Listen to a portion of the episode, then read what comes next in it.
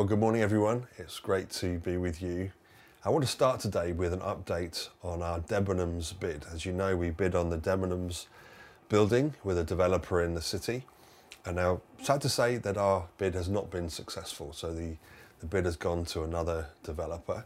And humanly speaking, I suppose that's not surprising, but of course it is disappointing. And, uh, and whilst we may be disappointed, we're not disheartened because a door shut is as much God's leading as a door that swings wide open. And so we'll continue to pray that God will open a door for us to have a place, a building, a home for us as a church, somewhere where we can work out of in the future. And what we do have actually is a great relationship with this developer, which we didn't have before. And our team of business leaders who've been working on this for years now have done a magnificent job of both preparing this bid, but also developing those relationships. And so we trust God that He will lead us on. So, yes, it's disappointing, but please do keep praying and keep seeking God that He would open a door for us to have a building in the city.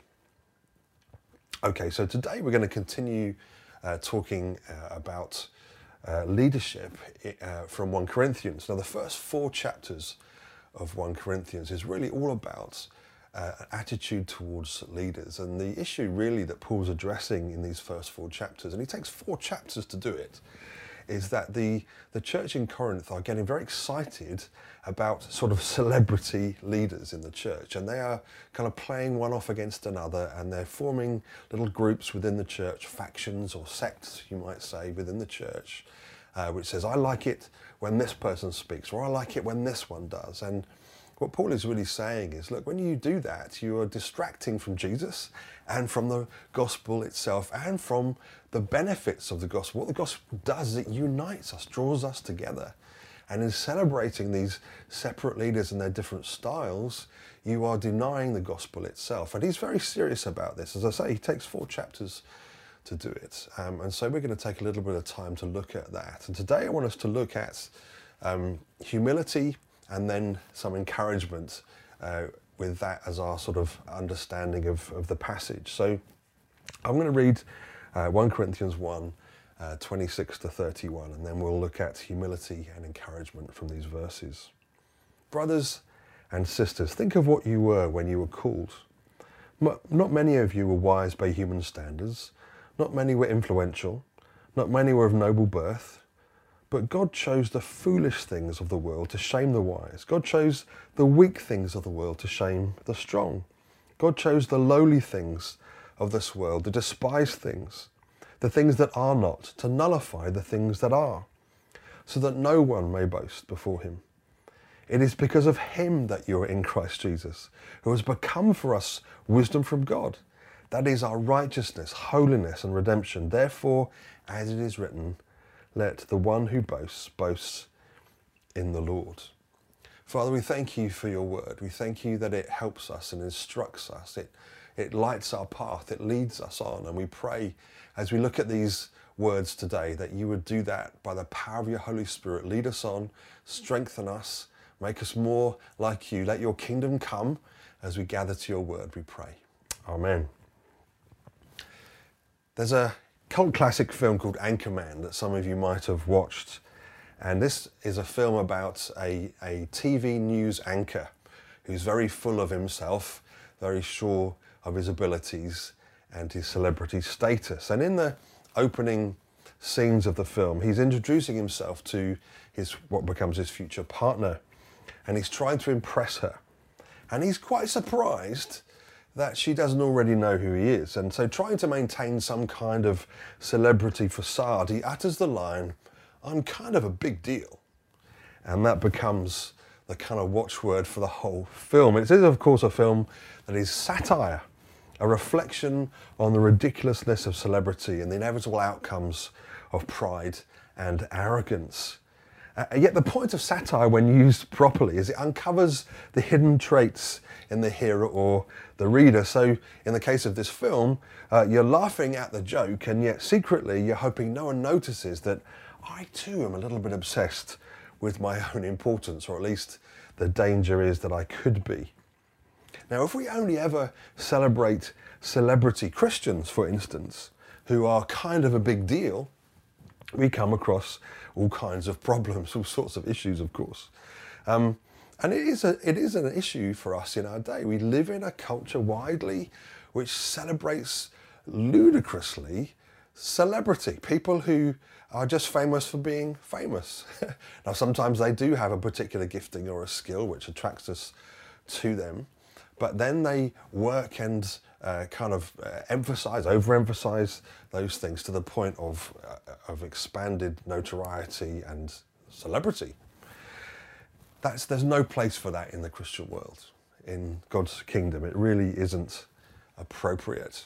But as I said, if we do just celebrate Christians who are kind of a big deal, then a number of issues arise for us too. You see, if you have to be kind of a big deal in God's kingdom in, in terms of your gifting or your, uh, or, or, or, your experience or whatever else it might be, if you have to be a kind of a big deal to, to have a part to play, then of course anyone else who might want to participate, they, they must feel like, well, I'm, I, maybe I have to be kind of a big deal and I'm just not.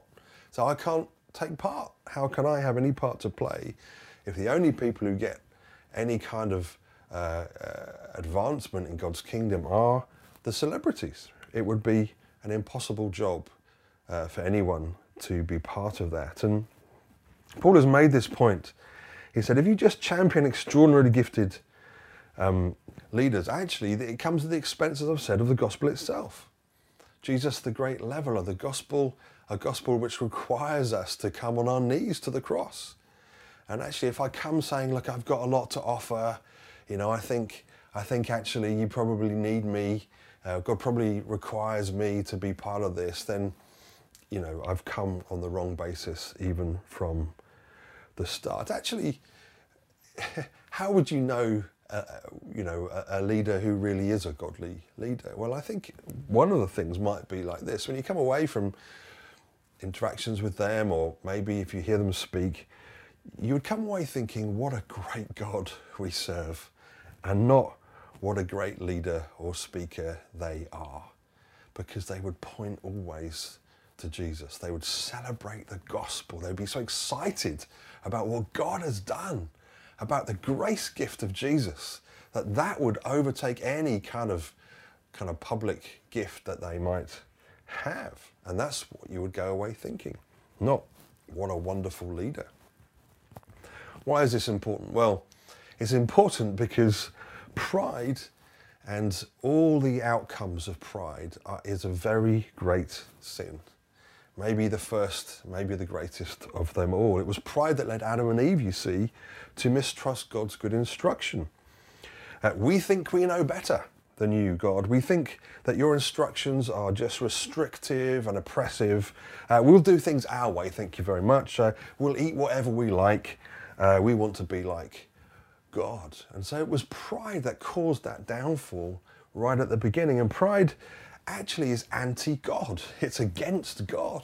So when we uh, when we get caught up with ourselves, with our own abilities, or maybe the abilities of others to an extent that begins to put the gospel itself in their shadow, we are in real danger. And we need to watch out for it in ourselves and in the church generally. Pride separates us one from another. It pitches us one against another. It deceives our hearts into believing elevated nonsense about our own abilities and our competencies. It makes me think, I don't need you, but you very much need me. That's what pride does, among other things. Pride sets up hierarchies and then fights to be at the top, making sure that everyone else knows um, where they belong. It's deceptive. And of course, that's what pride is. But we read in the Bible, God is humble. God is humble. That sounds strange. Just, to, just let that sink in for a minute or two. God, the maker of everything, is humble. And we might say, really? God is humble, really? Well, let's read this from Matthew 11. This is Jesus speaking. These are, these are beautiful, comforting words from Matthew's gospel that came from the mouth of Jesus himself. God himself speaking says this Come to me, all you who are weary and burdened, and I will give you rest. Take my yoke upon you and learn from me, For I am gentle and humble in heart, and you will find rest for your souls. For my yoke is easy and my burden is light. God is drawing you in to a relationship with Him. He's saying, I'm humble, I'm open. I'm not pushing you away. I, am being honest with you. I'm not, I don't want a relationship with you for my benefit. I want you to come and find peace. I want you to find rest for your soul. Soul rest. What an offer. What an offer. And in the midst of it, he's saying, the reason that you can get near to me, that you can come close, be in my family is this. I'm humble. I'm not trying to project something. And when we project a facade, we push people away behind that facade. And Jesus is saying, no, that's not what God is like. I am humble and gentle. You can come right close to me. We just need to absorb that for a minute. God is humble. Like so much of the gospel, it's totally unexpected. It's unexpected, but it is how God intends us to function. You see, it, humility is a requirement just to approach God in the first place. What do I bring when I come to God for the first time, and in fact, every time?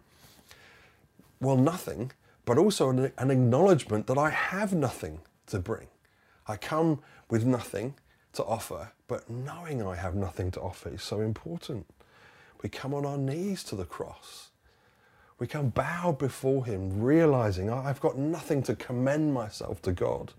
I've got no, uh, I've got no attributes that might impress Him. I've got nothing to push it. I've got no bit of paper with anything written on that would be impressive to Him, that would qualify me. Just humility, knowing I've got nothing to offer. And it's not just, you know, we talk about, you know, coming with our sin, as it were, but actually it's not just, well, I, there's a few things I'm not very proud of, but I need to come fundamentally believing that I've been going my whole life in the wrong direction and that I need to come and turn and face and follow Jesus. That's the starting point. And Jesus wants us to make this point very clear that this is how we approach God. And so he tells a parable in Luke 18, a short parable about two men coming to the temple to pray. I'll read it to you from verse 9 of Luke 18. To some who are confident of their own righteousness and look down on everyone else, pride again, Jesus told this parable. Two men went up to the temple to pray, one a Pharisee, the other a tax collector. The Pharisee stood by himself and prayed, God, I thank you that I'm not like other people robbers, evildoers, adulterers, or even like this tax collector. I fast twice a week and give a tenth of all I get. But the tax collector stood at a distance. He wouldn't even look up to heaven. He beat his breast and said, God, have mercy on me, a sinner.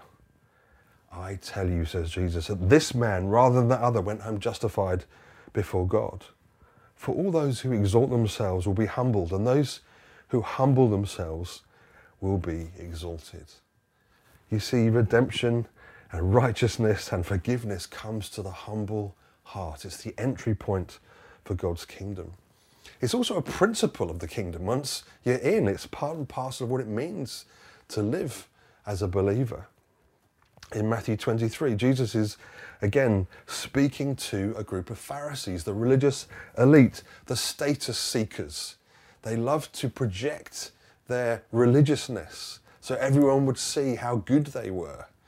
And he's speaking to them. And he says this in Matthew 23, verse 12 Those who exalt themselves will be humbled, but those who humble themselves will be exalted. It's one of those lines we probably have heard before and yet it's Jesus himself saying it. He's warning people who are seeking, seeking celebrity status, who are seeking uh, to elevate themselves falsely in front of God's people.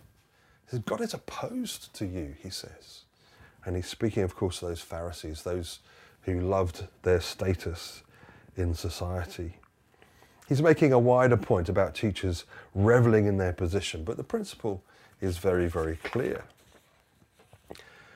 And thirdly, it's taught throughout the New Testament that humility is the way it is to be in God's kingdom. Paul, writing to the church in Ephesus, he's talking about life together. And he says this in Ephesians 4, verse 1. Uh, he's writing from prison. As a prisoner for the Lord, then I urge you to live a life worthy of the calling you've received. Be completely humble and gentle. Be patient, bearing with one another in love. Make every effort to keep the unity of the Spirit through the bond of peace. Of peace. This one of the many instructions to the churches and to individuals too.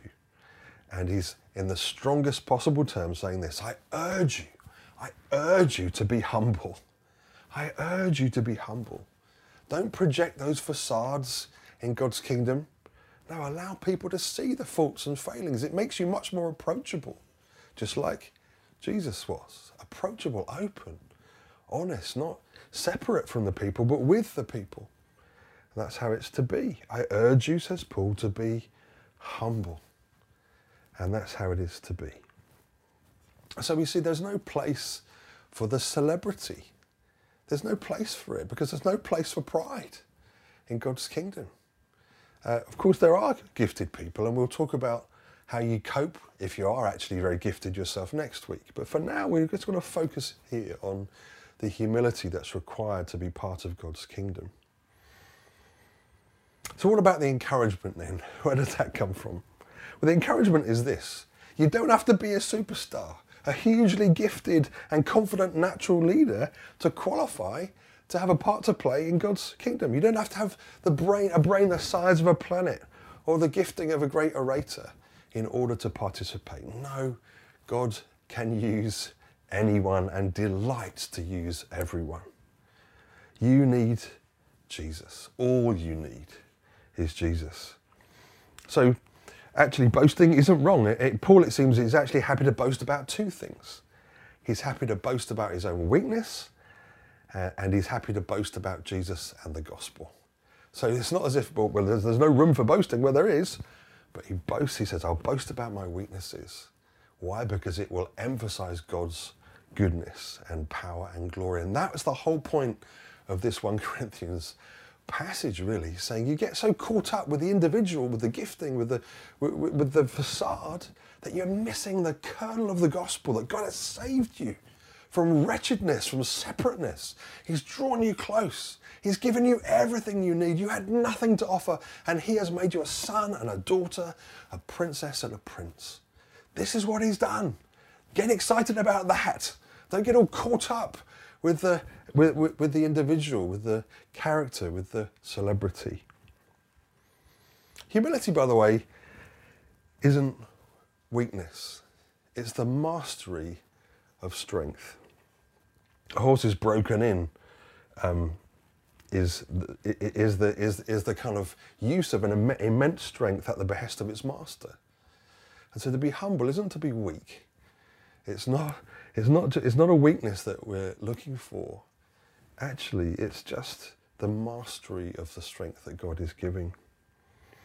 God is willing, passionately willing, to give amazing gifts to those who will embrace this humility.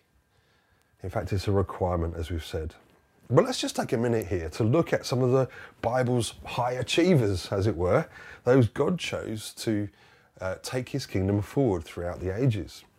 We'll just do a few and then we'll pray. Moses, well, everyone knows about Moses, of course, the great leader who freed the Israelites from slavery in Egypt, confronted Pharaoh, raised his staff to part the waters. Now, his initial response when God called him was this Please choose somebody else. In fact, in, in Exodus 4, we read this. Um, so God is approaching Moses and asking him to, or telling him to go and confront Pharaoh and, and get the people released from Egypt. And this is how, it, this is how we read in, Exodus 4, verse 10. Moses said to the Lord, Pardon your servant, Lord. I've never been eloquent, neither in the past nor since you've spoken to your servant. I'm slow of speech and tongue. Some think maybe he had a, a stammer or some sort of speech impediment. The Lord said to him, Who gave human beings their mouths? Who makes them deaf or mute? Who gives them sight or makes them blind? Is it not I, the Lord? Now go, I will help you speak and teach you what to say. Moses responds, Pardon your servant, Lord. Please send someone else. this is this great leader. This is how he began. That's how he was when God called him. Scroll forward to Judges 6 and we find Gideon. Gideon is called to be a great military leader, to lead an army against this invading force. The Midianites were attacking and destroying crops and causing havoc in Israel. God calls Gideon in Judges 6, and we read this Pardon me, my Lord, Gideon replied. How can I save Israel? My clan is the weakest in Manasseh, and I'm the least in my family. I'm nobody. I'm not important, says Gideon in Judges chapter 6. And we might just say, well, isn't that just sort of a standard kind of humble response? Well, it, it may be, but when God actually called Gideon, he was hiding in a wine press and threshing corn. Neither, none of that makes any sense. This, this is not a natural leader. This is not a brave man. He's hiding away. And yet God used him mightily. Even the great King David, and David is, is maybe Israel's greatest king. And when the prophet Samuel is looking for one of Jesse's sons to anoint as king, he knows, he knows it's going to come from Jesse's family, this new king. And so he goes to visit Jesse and he says, Bring me, bring me your sons. Let's see what God says about each of them. But David wasn't even considered. He wasn't even brought to uh, to Samuel at all. He was just left in the fields. He was literally an afterthought. And for whatever reason, the great prophet asked to meet his sons. Jesse thought he can't possibly be. It can't possibly be David. How can it possibly be him? He's just in the fields. He's just looking after sheep. He wasn't impressive in that way. His father didn't consider him even to be considered by the prophet, and yet he was used by God mightily when Jesus chooses his disciples. The same principles are at work. Listen to how observers commented on these disciples in Acts chapter 4. They saw the courage of Peter and John and realized they were unschooled, ordinary men. They were astonished and took note that these men had been with Jesus. And there we get both their social positioning, as it were, their natural abilities, and also the key to what makes someone great in God's kingdom. They had been with Jesus. They were nobodies who had been with Jesus, and the people noticed. They took note. These, these ones, they've been with Jesus. You can tell. Not because they're great orators, not because they're powerful speakers, but because they have the presence of the Lord with them. They were ordinary. Yet they humbly followed God's call and they did extraordinary things. So, where did it all come from? Where did it all come from? Well, it came from God Himself. And the answer is in verse 30 of the passage we started with. I'll read it to you. It is because of Him that you are in Christ Jesus, who has become for us wisdom from God. That is our righteousness, holiness, redemption. Therefore, as it is written, let him who boasts boast in the Lord. It's all about Jesus. It's about Jesus in your life, the presence of God, the power of God, your willingness to humbly follow God, to obey Him, to obey His words, to obey the promptings of the Holy Spirit. To thrive and be useful in God's kingdom, we allow the Word of God to shape us and the Spirit of God to lead us. Let me say that again. To be thrive and be useful in God's kingdom, you don't have to be a celebrity. You don't have to come with great gifting. You don't need to be a great orator. You don't have to be very intelligent. You don't have to be tall or beautiful or handsome. You don't have to be. All you need is this. You need to allow the Word of God to shape you and the Spirit of God to lead you. And God can do mighty things with you. And this is through a life of prayer, a life of reliance on God's word, a life of humility and uh, uh, uh, in, in, possessing the gifting that God gives to you. It, it, it means grace for others. It, it means I don't need to push myself forward because God, it's about Him, it's His kingdom. Nothing to do with my position or status. And a hunger for God's presence by the Holy Spirit. So you might be listening today thinking, yeah, I've got nothing much to offer. Well, you've just qualified yourself. If that's what you think, you are utterly qualified biblically to be used mightily by God. And maybe today is a day that you begin to humbly acknowledge the truth of that. Because there can be a false humility. No, no, I, I couldn't possibly be used by God.